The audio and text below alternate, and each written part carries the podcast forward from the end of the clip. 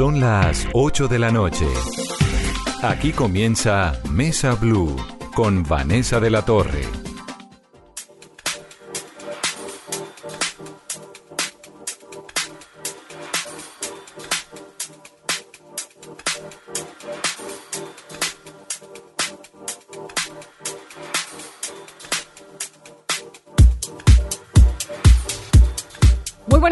Bienvenidos a Mesa Blue. Está ocurriendo en este momento el Festival de Música de Cartagena y esa es nuestra excusa para que en la noche de hoy nos metamos a conocer a algunos artistas que no necesariamente conocemos en la vida cotidiana nuestra y que además están siendo muy importantes. Pero vamos también a escuchar música clásica, música electrónica, un poco de jazz, un poco de todo eso que nos gusta tanto y que hace parte de la música del mundo que se está escuchando hoy en Cartagena.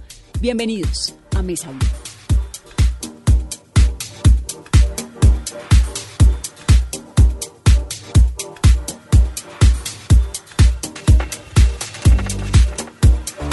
Está ocurriendo en este momento y hasta el domingo en Cartagena el Festival de Música el Festival de Música de Cartagena con 255 músicos, 36 conciertos. Hay por lo menos 10 conciertos que son gratuitos, diferentes escenarios y quedan todavía el día de mañana y el domingo para que ustedes se deleiten con esto, pero sobre todo para que escuchen, por ejemplo, esta hermosura que es Elvis Díaz, arpa llanera, colombiano.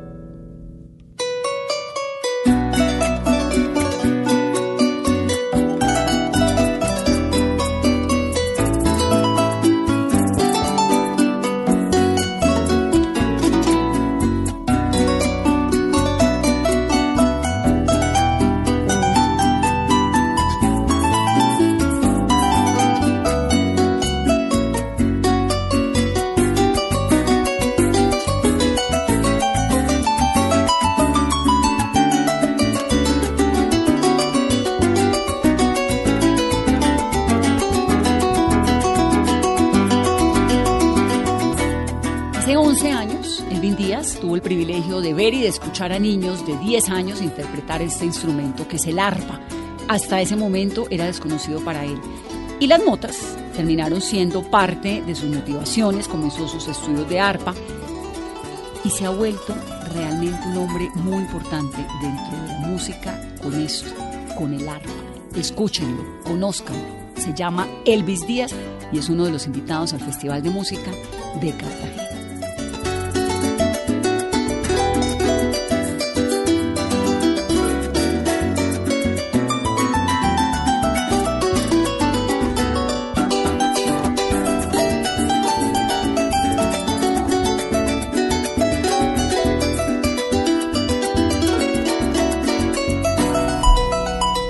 Antonio Misená es el director del Festival de Música de Cartagena. Antonio, bienvenido a Mesa Blue. Gracias, gracias por la invitación.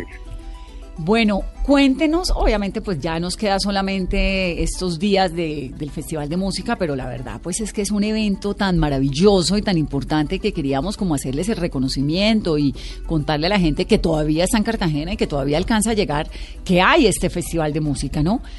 ¿Cómo les ha ido? Bien, muy bien, creo que todo salió bien, los músicos tocaron realmente bien, eh, enfocaron lo que era el tema en manera magistral. Eh, Schubert, hemos escuchado muchas músicas de Schubert, sinfonía, música de cámara, música solista, mucha, mucha gente, todos los lugares de los conciertos estaban, eh, decimos, sold out entonces me parece que salió todo bien, faltan dos días, dos días y medio con hoy, donde está todavía una manifestación, una iniciativa muy importante del Festival Nueva que suena a Sudamérica, eh, donde están muchos conciertos, exposiciones, charlas, debate. Eh, eh, la gente puede ingresar gratuitamente y gustar, mirar lo que en Latinoamérica ocurre en este periodo.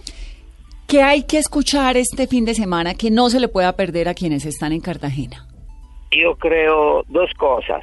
La primera, el recital de ópera de la orquesta Camerata Salisburg, l'orchestra del Festival di Salisburgo, che è il sabato al Teatro Adolfo Mejía a, a las 7 de la noche.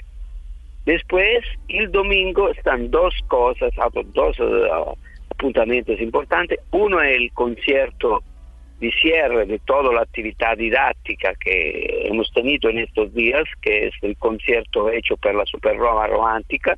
Es una orquesta compuesta por estudiantes y profesores de las clases magistrales. Ese concierto está programado para la 5 de la tarde al auditorio Getsemani del Centro Convención. Yo creo que esas son las citas más importantes de estos últimos dos días.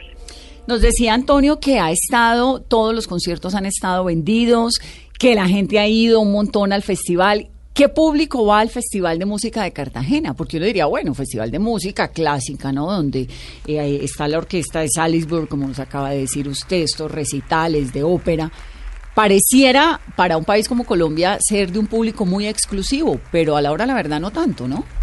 No, yo creo que están cambiando muchas cosas. primera cosa, el público es se incrementó, está más público. Eh, está un público que es un público, eh, decimos que apasionado de música clásica, el público tradicional del festival. Pero, pero está también mucha gente, muchos jóvenes. Por ejemplo, toda la iniciativa del Centro de Convenciones, la mayoría de gente son gente jóvenes, abajo de los 30 años. Jóvenes. Entonces, Plaza San Pedro está de todo. La gente de Cartagena, mucha gente de Cartagena, están también el público tradicional. Decimos, el público está cambiando, es una mezcla. Está el público internacional que llega sobre todo los Estados Unidos, de Europa, pero está el público de Colombia está mucho público también, yo veo siempre más de Cartagena, eh, sobre todo porque muchas actividades, muchas actividades didácticas, de información, de divulgación, entonces la gente aprende y le gusta venir a los conciertos. Y en Colombia eh, estamos escuchando música clásica, pero también se está produciendo. ¿Qué tanto está eh, Colombia trabajando en este campo de la música? Yo creo que también el público así eh, se está desarrollando un público para la música culta, eh, pero también los músicos, la calidad de los músicos, de, los jóvenes musicistas de Colombia, está subiendo en continuación. Entonces, por ejemplo, estamos al centro convención, tenemos dos orquestas colombianas, una es la Filarmónica Joven de Colombia, que ya es, ya está, es una realidad del, del panorama musical colombiano, esta otra orquesta que es nueva, que se llama Orquesta de Cámara de Colombia, que es una otra óptima orquesta. Eh, vamos a interpretar, ellos interpretan compositores contemporáneos, muchos compositores colombianos. Solo en esta edición hemos hecho seis obras de compositores colombianos. Y cuando uh, está un proceso de desarrollo eh, en un proyecto como el festival, todo el nivel eh, digamos, se desarrolla. Eso es importante. Un evento no tiene solo la función de hacer escuchar música eh, así, más tiene la función de desarrollar también la competencia, la capacidad, todo del público, involucrar el público en un proceso de, de desarrollo cultural. Hmm. Nos decía Antonio que hay compositores, cuatro compositores colombianos que están siendo importantes. ¿Quiénes son? cuatro compositores contemporáneos. Contemporáneos, claro. Sí. Sí, Uno es Lequerica, que es de aquí de Cartagena, que es un compositor joven, que ha tenido experiencia en los Estados Unidos. Otro es Mauricio Lozano, que es un compositor que vive a Bogotá, es compositor ya maduro, que, que tiene un su recorrido. Otro es Jorge Pinzón, ¿no? Decimos que es otro compositor eh, que mm, profesor de la Universidad eh, Nacional. Entonces decimos, eh, más allá están también composición tradicional, como eh, composiciones, digamos, obras de composición tradicionales como Adolfo Mejía, como Escobar. la música colombiana es muy bien representada. ¿Y qué tanto apoyo tienen los compositores? ¿Estos son compositores de música clásica o compositores de qué? yo diría música culta. Culta. Ma música culta, tenemos que precisar este término música culta.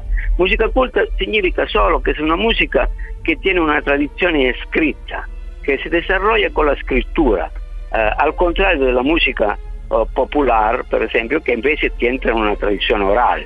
Entonces, de compositor de música culta, Colombia tiene bastante, ¿no? Eh, tiene también una tradición, pero el tema de la música culta es siempre que per arraigarse necesita tiempo, necesita que la gente la pueda escuchar, que también recursos para poder preparar las óperas nuevas. E, eh, este proceso es siempre, no solo en Colombia es complicado, en todo el mundo es complicado, fue siempre complicado en la historia de la música, fue complicado per Schubert, por ejemplo, que nunca escuchó la su ópera orquestral antes de morir. Hmm. Entonces siempre que eh, todo lo que escriben para el futuro tiene siempre el problema que necesitan tiempo para ver la ópera de ellos mismos eh, Sí. que, está escuchada, eh, difundida. Sí, se necesita tiempo. Y en, Tiempo. pero, pero entonces, ¿qué tanto apoyo hay del Estado colombiano para el desarrollo de la música culta? Ah, Esto, eh, sí, la, la tradición, dico, se hacemos la comparación con Europa, cioè, apoyo es menor, naturalmente, porque recursos que eh, los Estados, diciamo, los Estados eh, culta es mucho más que acá. Pero yo veo que también aquí se inicia a tener, a lograr resultados, ¿no? El hecho que nosotros mismo el festival programa cuatro compositores contemporáneos es ya un señal, ¿no? Que, que está un, un reconocimiento también de este trabajo. Pero, repito, es en todo el mundo un proceso complicado es de, la, de la nueva música culta. Ya hablamos que en Colombia hay compositores también haciendo música clásica, pero en los Culta. culta, Música eh, música culta. culta. y en los en este festival se presentaron también artistas como pianistas, sopranos, mezzosopranos. ¿Qué tanta calidad tienen los artistas colombianos? Como decía antes, yo creo que los jóvenes artistas colombianos están realmente creciendo y hago un ejemplo, que es un ejemplo poco eh, sintomático, es por ejemplo Santiago Cañón, ¿no? que es el violonchelista que aquí en este festival eh, toca cuatro veces. ¿no? Santiago este año llegó segundo, medalla de plata al el concurso internacional más importante que es el Tchaikovsky. Entonces, entre Santiago y un, y un músico buenísimo internacional no está ninguna diferencia. Santiago es como todo el como todos los músicos buenos del circuito internacional. Eso significa que también acá en Colombia eh, el nivel de los músicos eh, subió, subió en manera eh, muy considerable. Eh, eh, eh, así como Santiago, eh, están muchos jóvenes que todavía no, no, no tienen el mismo nivel, pero que eh, son en proceso, un proceso importante de desarrollo.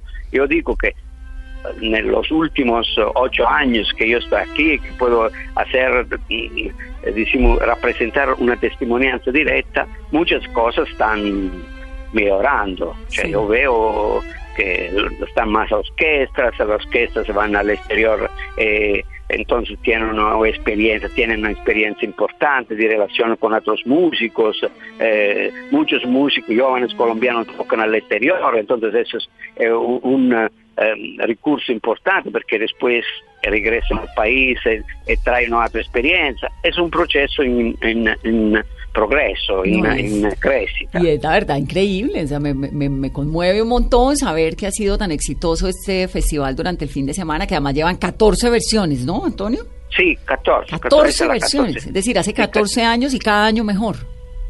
Eh, cada año buscamos de hacer, eh, mejorar algunas cosas, las cosas técnicas que es fundamental, porque la gente tiene que escuchar bien la música, eh, el proceso de conocimiento del festival al exterior, porque es importante que muchos eh, apasionados de música vienen a Cartagena en este periodo. Claro. El proceso, el festival es un, un, uh, organismo complejo eh, y cada, cada aspecto eh, tiene que ser, eh, cuidado, cultivado, entonces buscamos de hacer mejor de lo que podemos. ¿Y usted, Antonio, entonces se quedó viviendo en Colombia? Bien, si hace ocho años que estoy aquí, pienso que estoy bien. Si no, no, no, no, estaba ocho ¿No se ha aburrido? ¿Y vive en Cartagena o en Bogotá? No, en Bogotá.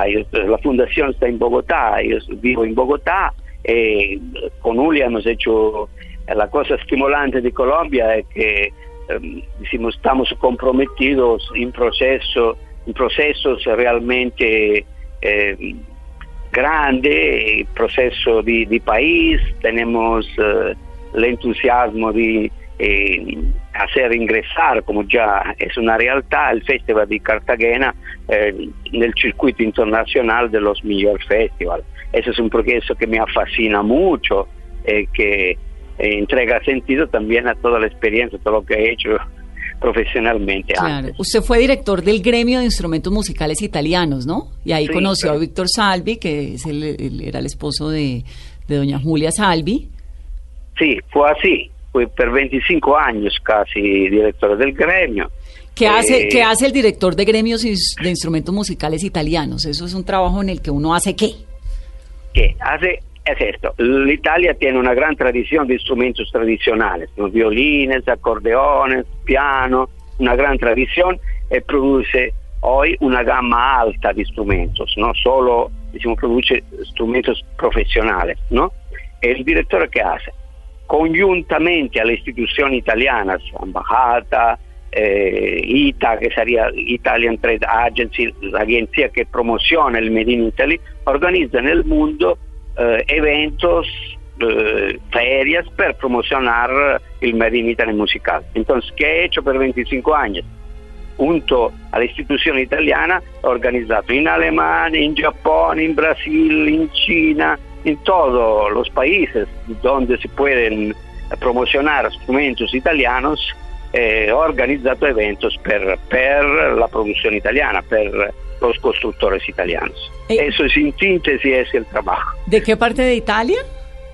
Perugia, es centro, 150 kilómetros desde Roma y 150 kilómetros desde Firenze. Qué delicia, ¿no?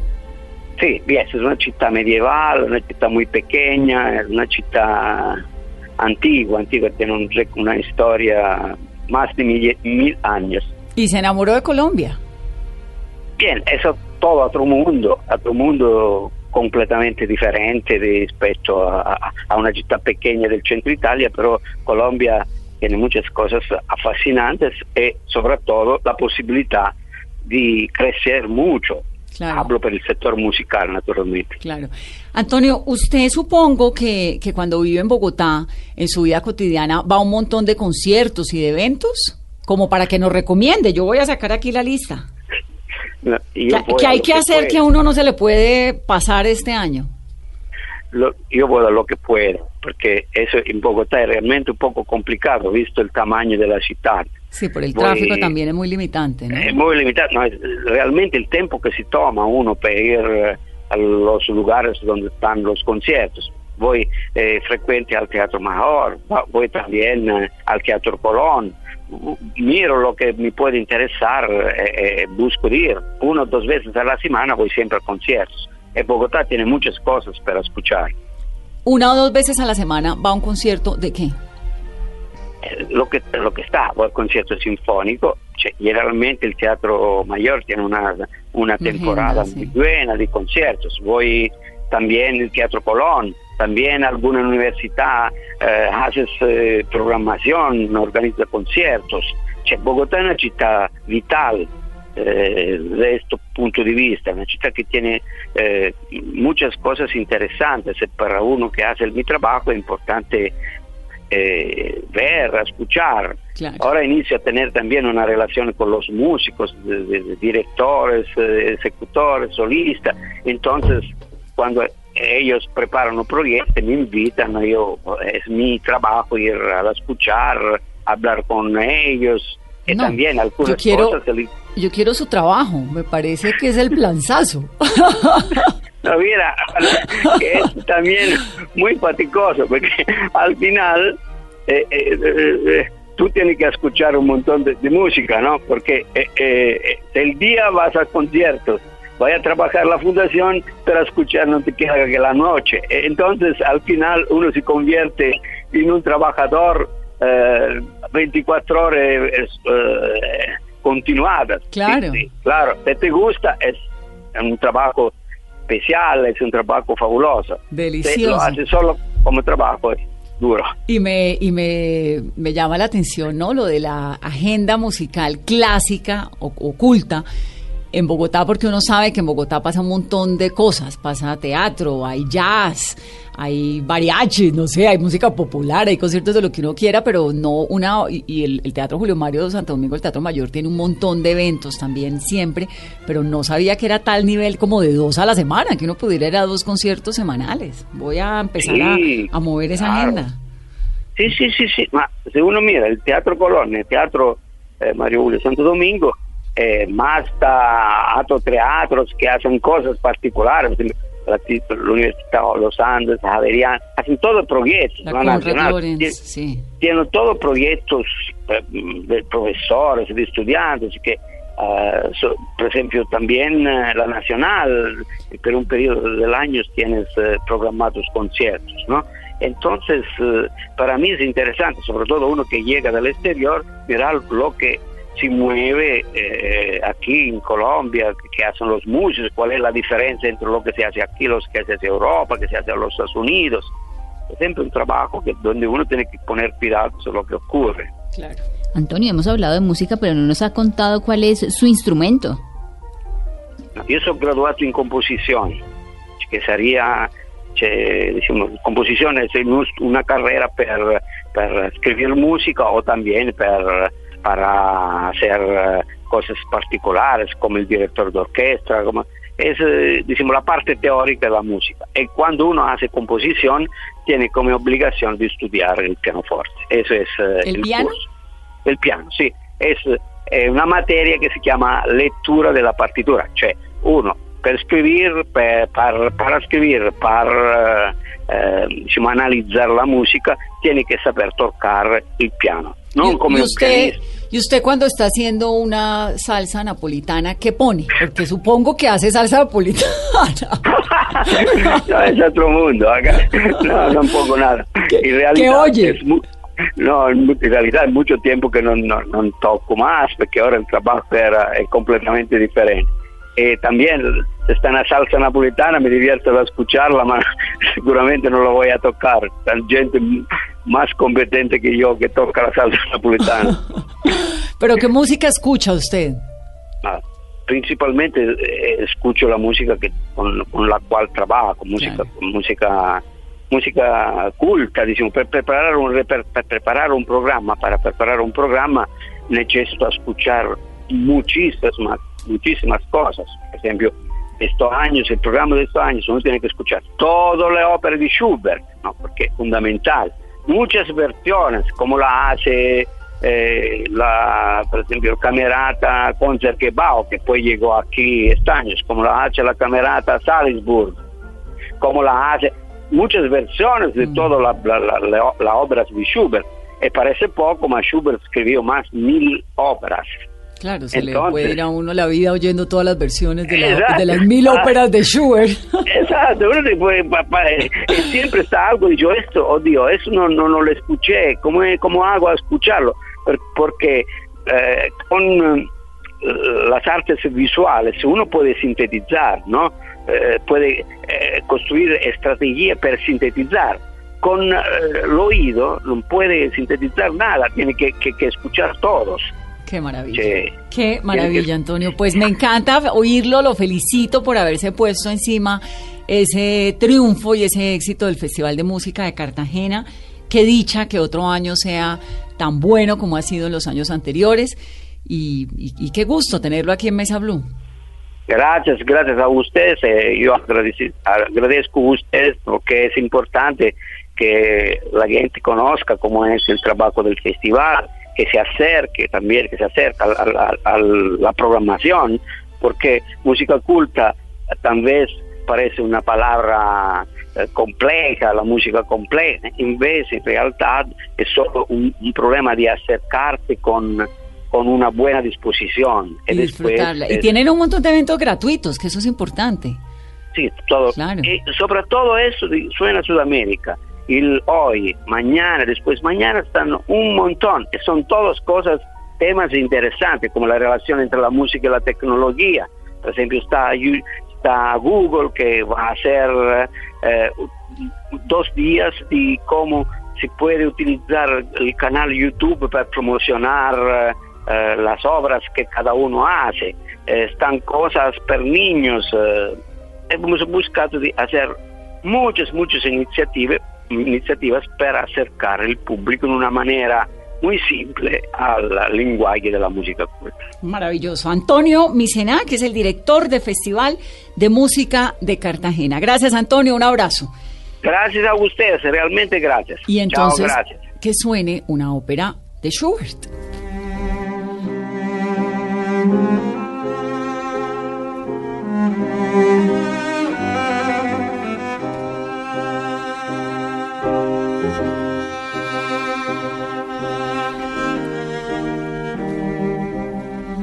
No podríamos estar hablando de música culta sin meternos con Ludwig van Beethoven.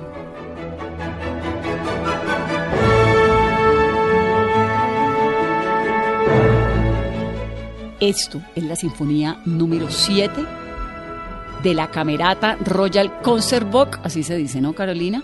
Orquesta de Holanda que está en Cartagena. Así suena Beethoven en el Caribe colombiano.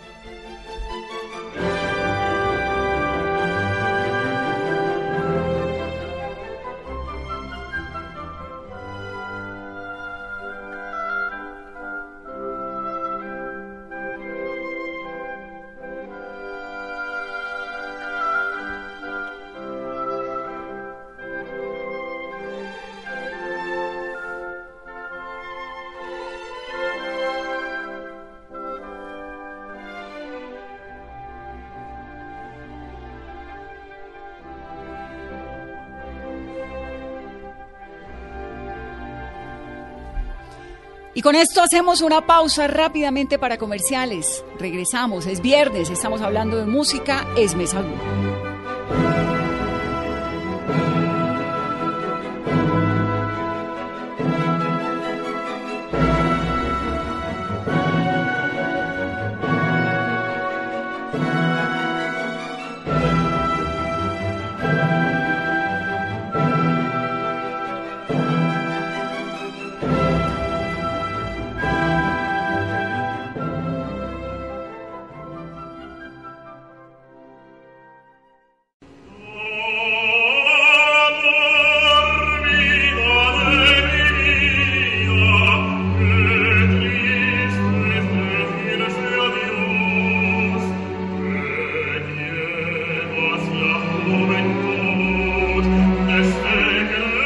Continuamos en Mesa Blue con este regalo de comienzo de año, música, para que le metamos vibra, cariño, corazón a este viernes y a todo el año.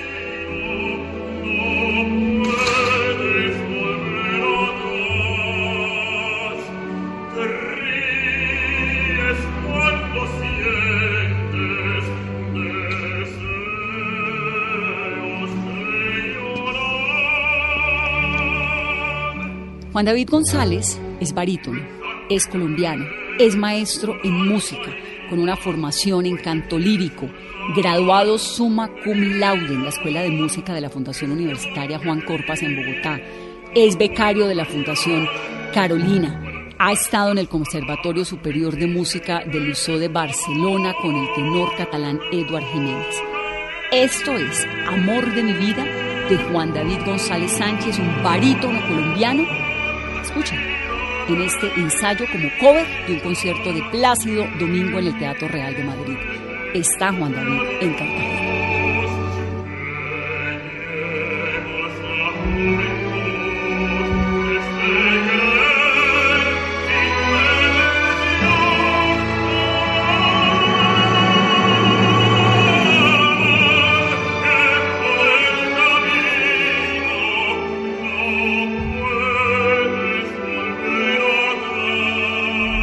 Hablando del Festival de Música de Cartagena. Qué maravilla, Carolina, es que realmente Colombia tiene estas cosas y esta gente. ¿Qué tal este señor que viene? No, de Italia, viviendo en Cartagena, en Colombia, fascinado, montando Siete años feliz y con esa esperanza que nos da, la calidad de música que están haciendo los músicos colombianos, el talento que tenemos. El talento que hay en Colombia. Y entonces uno llega a la casa de él un martes a las 11 de la mañana, el señor tiene Carmina Burana en cualquier versión. No, y un oído cultísimo. Un oído, sí. Y importante además la diferencia de la que habla, ¿no? Que es música culta. Y no música No es que sea, sí, y no es que sea displicente el término culto, que lo demás no lo sea, sino que así se llama, porque es la música que se compone en partitura. Y también la agenda que hay, uno sorprendido que en Bogotá dos, veces por semana haya conciertos. Por lo menos. Por lo menos. Dos. Si quiere más, puede más. Bien interesante. Julián Montaña es musicólogo de la Universidad Autónoma de Barcelona y es el director de estrategia de la Fundación Salvi, que está llevando eh, a cabo pues este Festival de Música de Cartagena. Julián, bienvenido a Mesa Blue. Vanessa, muchísimas gracias. Estoy muy contento de estar con ustedes hoy. Usted es pianista, ¿no? Soy pianista, soy pianista de la Universidad Nacional y soy profesor de la Universidad Nacional también. Soy el profesor de musicología, hago parte del equipo que se encarga de formar a los investigadores musicales en la Universidad Nacional, sí. Qué maravilla. ¿Y qué tanto le interesa a los jóvenes la música culta? Estudiar.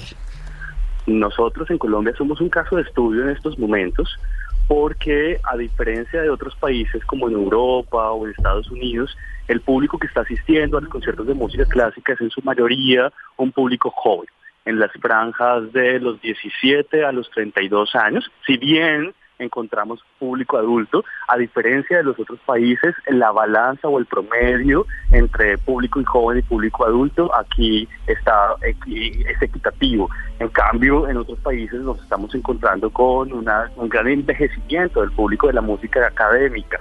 Eh, y además de eso, si nosotros revisamos cifras de intereses de estudio, pues tenemos que decir que casi todas las universidades grandes, importantes en Colombia, tienen una facultad de música y en esas facultades de música enseñan música académica. ¿Y hay alguna razón por la cual a la juventud colombiana, que me parece una gran noticia, le interesa tanto esta música? Pues estamos hablando de que la música clásica, si bien es un género importante, también es una herramienta y un medio. La música clásica es una música que ya ha desarrollado una serie de estrategias, de didácticas, de manera de aprender, eh, técnica, interpretación. Entonces se convierte como una especie de excusa para muchas otras cosas. Entonces hay muchos músicos clásicos y tenemos ejemplos grandísimos que comienzan por la música clásica, pero pues se derivan a otros intereses relacionados con sus gustos. Entonces tenemos a, no sé, a, diferentes tipos de músicos que han estudiado música clásica y terminan siendo importantes en pop, rock, en músicas tradicionales. Eh, eso eh, yo creo que no quita, pero eh, por el contrario pone mucho pone mucho y entonces por esa razón estamos encontrando tanto tanto tanta, tanta cercanía con esta formación musical. Pero ¿cuál, ¿cuál puede ser la razón para que los jóvenes estén buscando ese camino de la música clásica cuando la oferta en el mundo musical hoy es otra? Yo considero que estamos hablando, yo creo que también el, lo cosmopolita que se está convirtiendo el saber en el, en el mundo hace que los jóvenes se interesen por todo.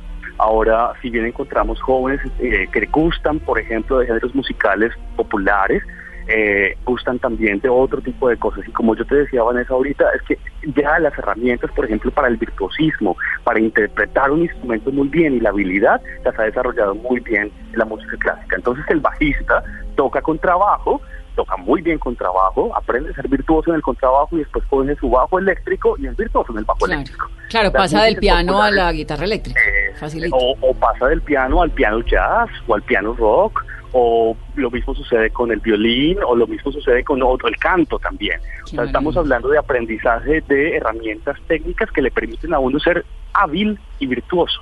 Entonces, por eso yo te decía que se convierten en excusas, porque al final eso, eso sirve para mucho. Julián es el director de estrategia ¿no? de la Fundación Salvi, que impulsa en Colombia programas como el Festival de Música de Cartagena y en Ibagué el Festival eh, Musical. ¿Qué tanto apoyo tienen y qué tanto, digamos, respaldo por parte del empresariado, por parte del Estado, etcétera, tiene una fundación como la Salvi cuando se dedica a esto? Nosotros sin el apoyo de la empresa privada, sin el apoyo de los gobiernos locales y nacionales, no podríamos hacer lo que hacemos. Eh, es fundamental y vital para nosotros eh, las apuestas y la confianza que nos están brindando todas las personas que a lo largo de nuestra historia como fundación nos han apoyado es significativo. O sea, un evento como estos, que tú sabes muy bien, cuesta 10 mil millones de pesos, Bolívar Festival, no es posible ofrecer todo lo que ofrecemos en Cartagena, las clases magistrales, la Orquesta Sinfónica de Cartagena, el YouTube Lounge, Suena Sudamérica, con expositores de Italia, las treinta y pico conciertos en, en, en, Cartagena, en diferentes lugares. Es imposible hacerlo si no hay un músculo de respaldo, más que económico, un músculo de respaldo, porque estamos hablando no solamente del dinero que se pone, sino de la confianza, decir, sí, yo, yo estoy aquí, sí, cuente conmigo, estamos de, de, de todo, de todo eso, es importantísimo. Claro, ¿cómo se financian? con empresa privada y, y, gubernamental, ¿no? Y gubernamental, dependiendo de los proyectos. Hay proyectos que reciben en diferentes porcentajes, en su mayoría de la empresa privada. Sí. Bueno, Julián, usted es experto en lutería, según me contó aquí Julián, mi otro Julián, que es mi productor. ¿Qué es la lutería? Ah, la lutería es el oficio de la construcción y reparación de instrumentos musicales. La lutería se conoce como el oficio de construcción normalmente de instrumentos de cuerda entonces de violines, de guitarras, cuando hablamos de estos violines famosos, que las joyas de la corona, los Stradivari, por ejemplo, eh, pensamos en que la persona que construye estos instrumentos míticos es un luthier. La lutería es ese oficio para construir y reparar instrumentos. ¿Y eso dónde se aprende? ¿En Viena y en Italia? Pues sí, Italia es la cuna de la lutería, la, la cuna de la lutería moderna. Y es interesantísimo, en el caso de Colombia, la Fundación Salvi ha sido la pionera en la enseñanza de este oficio en el país. Los, la Fundación Salvi, además del Ibagué Festival, además del Cartagena Festival de Música, uh, tiene un proyecto también muy interesante que se llaman los Centros de Lutería. Y los centros de lutería son un centro específico donde tenemos maestros luthieres que se han formado con diferentes profesores italianos, maestros luthieres en Italia, en diferentes escuelas, la de Cremona, la de Milán, etcétera. Y aquí han venido a replicar precisamente esos aprendizajes a otros maestros luthieres en Colombia. También tenemos maestros luthieres en instrumentos de viento y tenemos también maestros luthieres en guitarra, es importantísimo. El maestro Paredes, por ejemplo, el luthier colombiano, ha sido una de esas grandes figuras en la, en la enseñanza de la construcción de guitarras en el país. Lo tuvimos y aquí, al maestro Paredes. ¿Cómo Alguna vez estuvimos con el maestro Paredes en este programa que nos contó todo el arte y la ciencia que hay detrás de la construcción de una guitarra. Es que uno, claro, tal vez como en esos afanes de la vida cotidiana, no, no, no se detiene a pensar un poco en todo el misticismo que hay detrás de la creación de un instrumento musical, ¿no? La magia, lo que hay en, en, la veta de la madera, lo que significa que sea de un color o de otro, cómo el pegamento puede llegar a modificar el sonido, cómo el, el, barniz podría llegar a, a, volverlo más opaco o más brillante, cómo eso puede afectar el timbre y el color de un instrumento. Cada una de las piecitas terminan convirtiéndose en un gran armazón final que permite que, una, que un instrumento musical suene de X o Y manera y sea mágico en la combinación con otros instrumentos o tocándose solo. El maestro Maredes está justo aquí en, en, en, el Cartagena Festival porque nosotros tenemos una iniciativa que se llama Suena Suramérica uh -huh. y son 45 expositores en el centro de convenciones mostrando todas sus creaciones, entre ellos el maestro Maredes mostrando sus guitarras. Julián, y esa magia y ese misticismo que hay, esa ciencia para repararlos, ¿cómo se lleva a cabo un proceso de reparación y de mantenimiento de un instrumento? El, el, el, proceso es interesante también porque así como hablamos de, de, de, de, de procesos en la construcción, de partecitas, tenemos un montonón de herramientas. Entonces tenemos diferentes tipos de herramientas y al mismo tiempo cuando hablamos de reparación, pues también tenemos que tener en cuenta que hay un abanico grande de problemas. Entonces problemas es como que el, el, barniz está averiado, como que hay mucha humedad, como que se ha desprendido algo, se ha partido el puente, el alma, eh, dependiendo de la afectación en el instrumento musical, asimismo hay una serie de estrategias para poder repararlos. ¿Usted conoce la marimba del Pacífico? Pero por supuesto que conozco la marimba del Pacífico, claro que ¿Y no le fascina? Es maravillosa. Las músicas tradicionales del Pacífico y sobre todo este saber en la construcción de instrumentos es fundamental para construir esa sonoridad que está relacionada con esa zona del país. Sí. Y ahí hay mucha, ahí hay mucha ciencia a lo que uno podría decir eh, los maestros constructores de la marimba son luthieres. Estamos hablando también de un maestro luthier, de un, de, una, de un conocimiento tradicional que tiene un gran, pero gran valor para lo que nosotros somos como colombianos. Claro, es que lo escucho hablando, para allá iba cuando me hablan ¿no? del tipo de la madera, de la forma como se ensambla, de todo esto, y pienso inmediatamente en la marimba, pues porque como yo soy del Pacífico, entonces es lo primero que, que se me ocurre y veo cómo allá hacen todos estos engranajes y de qué manera escogen la chonta y de qué manera una chonta suena distinta a la otra. Y me sorprende porque entonces esto aplica para todos los instrumentos, ¿no? La lotería supuesto. Imagínense que nosotros aquí en Cartagena tenemos también, en el caso de toda nuestra sección de talleres de lutería, uno con los gaiteros de San Jacinto. Ah, y entonces los gaiteros de San Jacinto vienen durante cinco días a enseñarle a todo el que quiera, porque es entrada libre, a construir gaitas y tambores y entonces se aprende a ligar, a tallar, a manejar la cera, a las, los parches, las cuerdas, todo. Estamos hablando de una ciencia, de verdad, hay un saber tecnológico, porque es una técnica, un saber tecnológico alrededor de la construcción de un instrumento que produce sonido, de una herramienta que produce sonido. ¿Cuál es el instrumento más... Eh, no, el término no es apetecido, sino como más exquisito que hay dentro de la música el violín, el Stradivarius, ¿sería? Hay, hay mucha, hay un poco de interés sobre todo el violín, y es porque, y sobre todo la familia de los Stradivarius, de los Amati, porque son instrumentos que han alcanzado valor exorbitante en su venta. Stradivarius y los Amati estos son instrumentos musicales que han alcanzado en subastas y en ventas eh, precios muy grandes, estamos hablando de millones de dólares. Entonces alrededor de todos estos instrumentos se, se construyen mitos muy chéveres y pues los pensamos a ellos como joyas de la corona. Entonces estos instrumentos como los violines de los Stradivarius estamos hablando que serían como los más apetecidos, como los, los más buscados, como esas esmeraldas eh, de los instrumentos musicales. Sí. Claro. ¿Y eran que los instrumentos de la monarquía? No necesariamente, estamos hablando de instrumentos musicales eh, construidos en Italia eh, para diferentes tipos de músicos. Pero, pero eh, instrumentos nuevos, digamos, construidos ahora. No, no, no. son reliquias? Hace rato, estamos hablando del siglo XVII, estos lajísimos. Sí, no, no, no, la, la, pregunta es que si estos instrumentos que me, que me cuenta que, que son muy apetecidos, muy costosos, de millones de dólares, son instrumentos que, digamos, antiguos que se, en, en, en, esto que hace eh, el señor Paredes. ¿cómo se llama? No, eh, las subastas, en subastas y esto, estamos hablando de eso. Estamos hablando de eso, estamos hablando de eso. Y, es que no solamente estamos hablando de instrumentos para ver o para admirar, sino por ejemplo grandes empresas en el mundo, aseguradoras, multinacionales, han comprado estos instrumentos los compran que valen muchísimo dinero y se los dan en comodato a las grandes estrellas del mundo del, de la música clásica. Entonces, ah. eh, eh, a, a, eh, diferentes artistas importantes tienen instrumentos que no necesariamente son de ellos propios, sino que han sido dados en comodato por grandes empresas que sí lo son los dueños originales para que puedan seguirse tocando. Un instrumento que no se toca es un instrumento que puede fácilmente estropearse. Entonces, mantenerlo y sobre todo con estos costos tan altos, mantenerlo en constante interpretación y sobre todo por grandes figuras es como obligatorio. Más que todo. Qué maravilla. Julián, me encanta oírlo, qué dicha todo lo que nos está enseñando. Muchas gracias y felicitaciones. Gracias por, por hablar con nosotros, gracias por conversar sobre todos estos ejercicios interesantes alrededor de la música y pues encantado. Encantadas nosotras también. Es Julián Montaña de la Fundación Salvi de Colombia.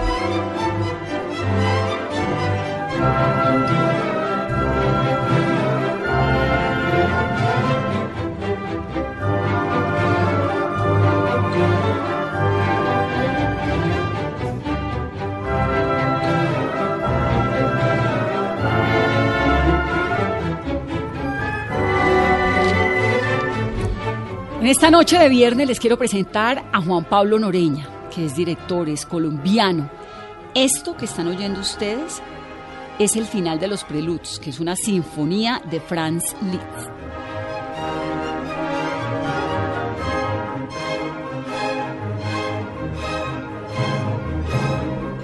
Juan Pablo es director titular de la Orquesta Sinfónica del Departamento de Música de la Universidad de Antioquia. Dirigió la Orquesta Sinfónica Juvenil de la Red de Escuelas de Medellín entre el 2012 y el 2017. Ha estado dos veces como director del Festival Internacional de Música de Cartagena. Ha participado, bueno, con la Ópera Metropolitana de Medellín, con la Orquesta de la Pampa de Argentina, con Chucky Town, con Puerto Candelaria. Es realmente un hombre que tiene muchísimo talento, licenciado en música con énfasis en trompeta de la Universidad de Caldas. Si no lo conocen, se los presento esta noche. Juan Pablo Noreña es uno de esos grandes músicos colombianos que no necesariamente conocemos.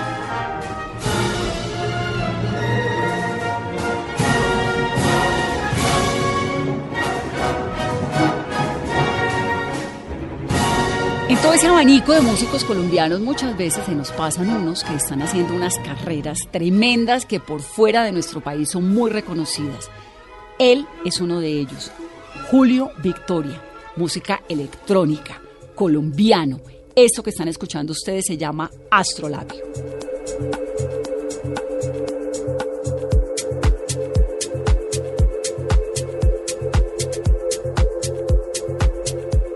La carrera de música de Julio comenzó en Alemania.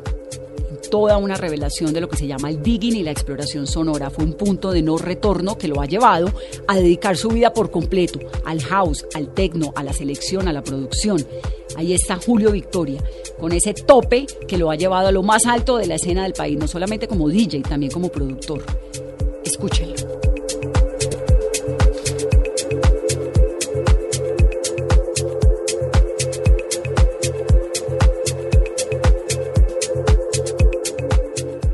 Continuamos en Mesa Blue, estamos hablando del Festival de Música de Cartagena. Ricardo Zucconi es el director de la Agencia Italiana de Comercio Exterior que ha realizado diferentes foros para aprender a construir, oigan esto, instrumentos musicales. Esto es en el marco del Festival de Música. Ricardo, buenas noches y bienvenido a Mesa Blue. Buenas noches, ¿cómo están?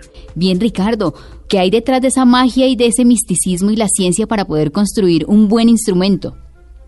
Mm, sí, mira, en esos días me preguntaron muchísimas cosas y muchas veces me, preguntaron qué hay de nuevo. Y la, yo siempre voy a contestar que no hay nada de nuevo porque la, la arte lutera italiana nació en el 500 y entonces desde entonces siguió siempre con el mismo método, con los mismos instrumentos y con las mismas técnicas para construir instrumentos musicales perfectos y que son aptos para la música clásica y para todo tipo de, de, música. ¿Cómo está Colombia en materia de producción de instrumentos musicales? Digamos, de esos instrumentos musicales de los que estamos hablando. La producción de instrumentos musicales es una producción típica de eh, instrumentos uh, acordes que son típicos para la música colombiana. Eh, hay unos como mm, creo que les pudo decir uh, la Fundación Salvi, hay unos luteros que están construyendo que, están construyendo uh, instrumentos musicales en Colombia a través de la fundación, donde van formando, capacitando luteros colombianos para que se puedan construir instrumentos acá en Colombia también. Y en el festival se presentaron empresas italianas dedicadas a la construcción de instrumentos de cuerda frotada, acordeones, saxofones y también el suministro de insumos como la madera. ¿Qué tan buena es la madera colombiana? La madera colombiana es diferente porque uh, la madera, la madera para uh, realizar la mayoría de los instrumentos, como por ejemplo los violines y los violonchelos, tienen que ser madera uh, que creció en lugares donde hay las cuatro estaciones, porque tienes que mm, tener peculiaridades típicas de un lugar donde crecieron árboles con el verano, con el invierno, con el otoño y entonces es un tipo de madera particular.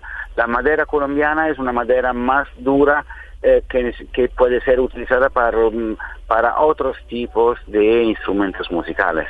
Por ejemplo, ¿para cuáles? Por, por ejemplo, para guitarra también, o por ejemplo para los accesorios para uh, lo, lo, para para sonar el, para tocar el violines y en los foros que ustedes han hecho en el marco del Festival de Música de Cartagena, eh, ¿qué puede uno aprender?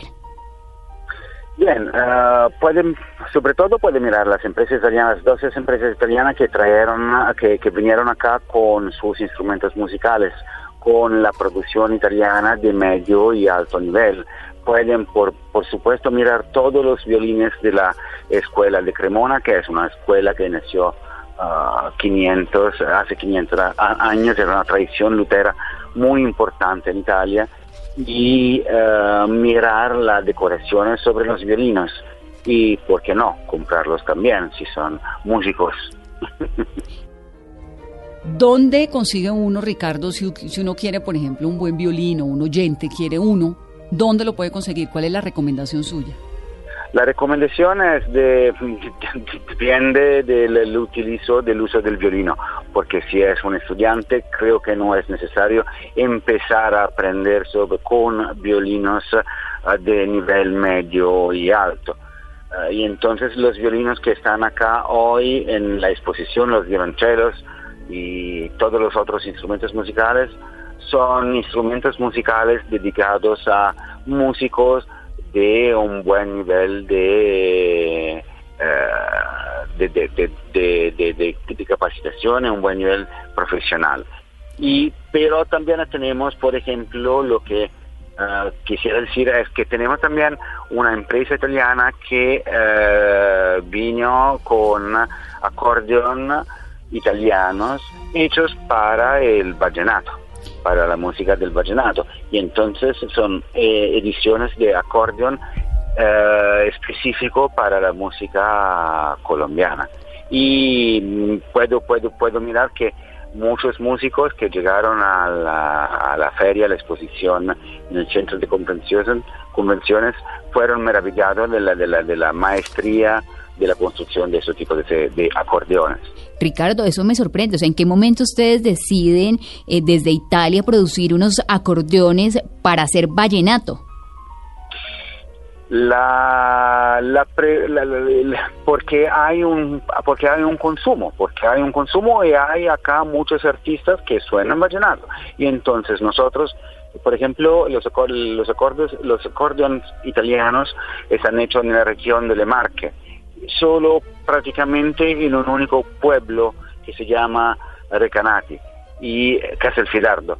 Y uh, allá uh, hay la mayoría de la, de la construcción de, de acordeón uh, mundial. Y también hay acordeón que están afinados para música que no es típicamente italiana o que no es típicamente europea y a veces como en este caso para abrir un nuevo mercado uh, afinaron un acordeón a los tonos del vallenato.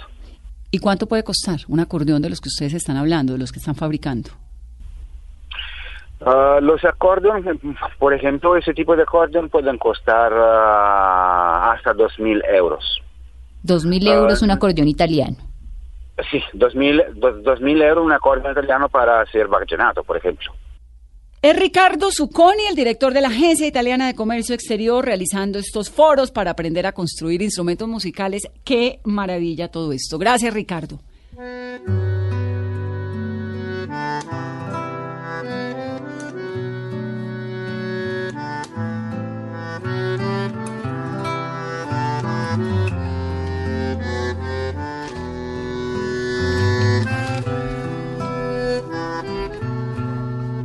Esto que está sonando es Lucas Saboya, Tiple, de Colombia también. De Pasillo, por favor, se llama esto.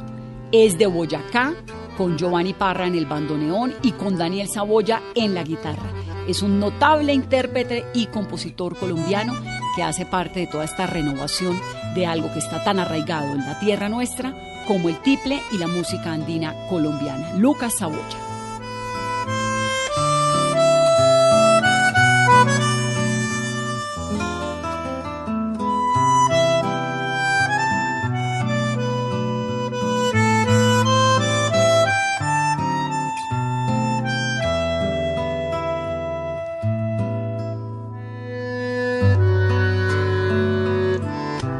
Y así, escuchando música clásica, música culta, como nos enseñaron hoy que se dice, y con ganas de seguir en esta onda durante todo el año, les deseamos una muy feliz noche de viernes. Esto es Mesa